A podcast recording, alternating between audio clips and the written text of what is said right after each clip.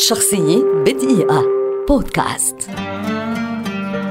إدوارد نورتون ممثل وصانع أفلام أمريكي شهير ولد عام 1969 ويعد واحدا من أبرز وجوه السينما في هوليوود والعالم في عصرنا الحالي. كانت العروض المسرحية تجذبه في فترة طفولته. عمل بعد تخرجه من كلية يال عام 1991 لبضعة أشهر في اليابان قبل انتقاله إلى مدينة نيويورك لممارسة مهنة التمثيل.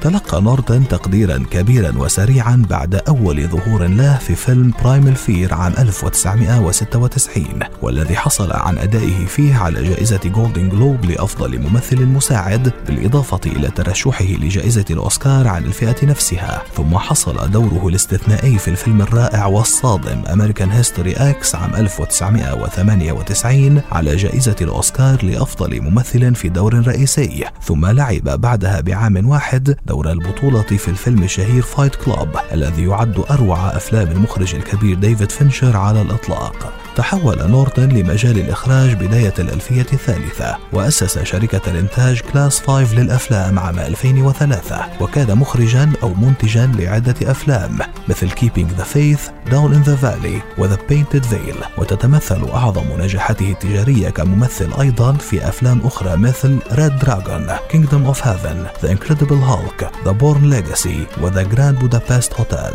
عام 2014 حصل نورتن عن أدائه الرائع في فيلم الكوميديا السوداء Birdman على جائزة أوسكار أخرى لأفضل ممثل مساعد. ينشط نورتون خارج التمثيل وصناعة الأفلام في المجال البيئي بالإضافة لكونه رجل أعمال اجتماعي وعين أيضا سفيرا للأمم المتحدة لنوايا الحسنة للتنوع البيولوجي. شخصية بدقيقة. بودكاست.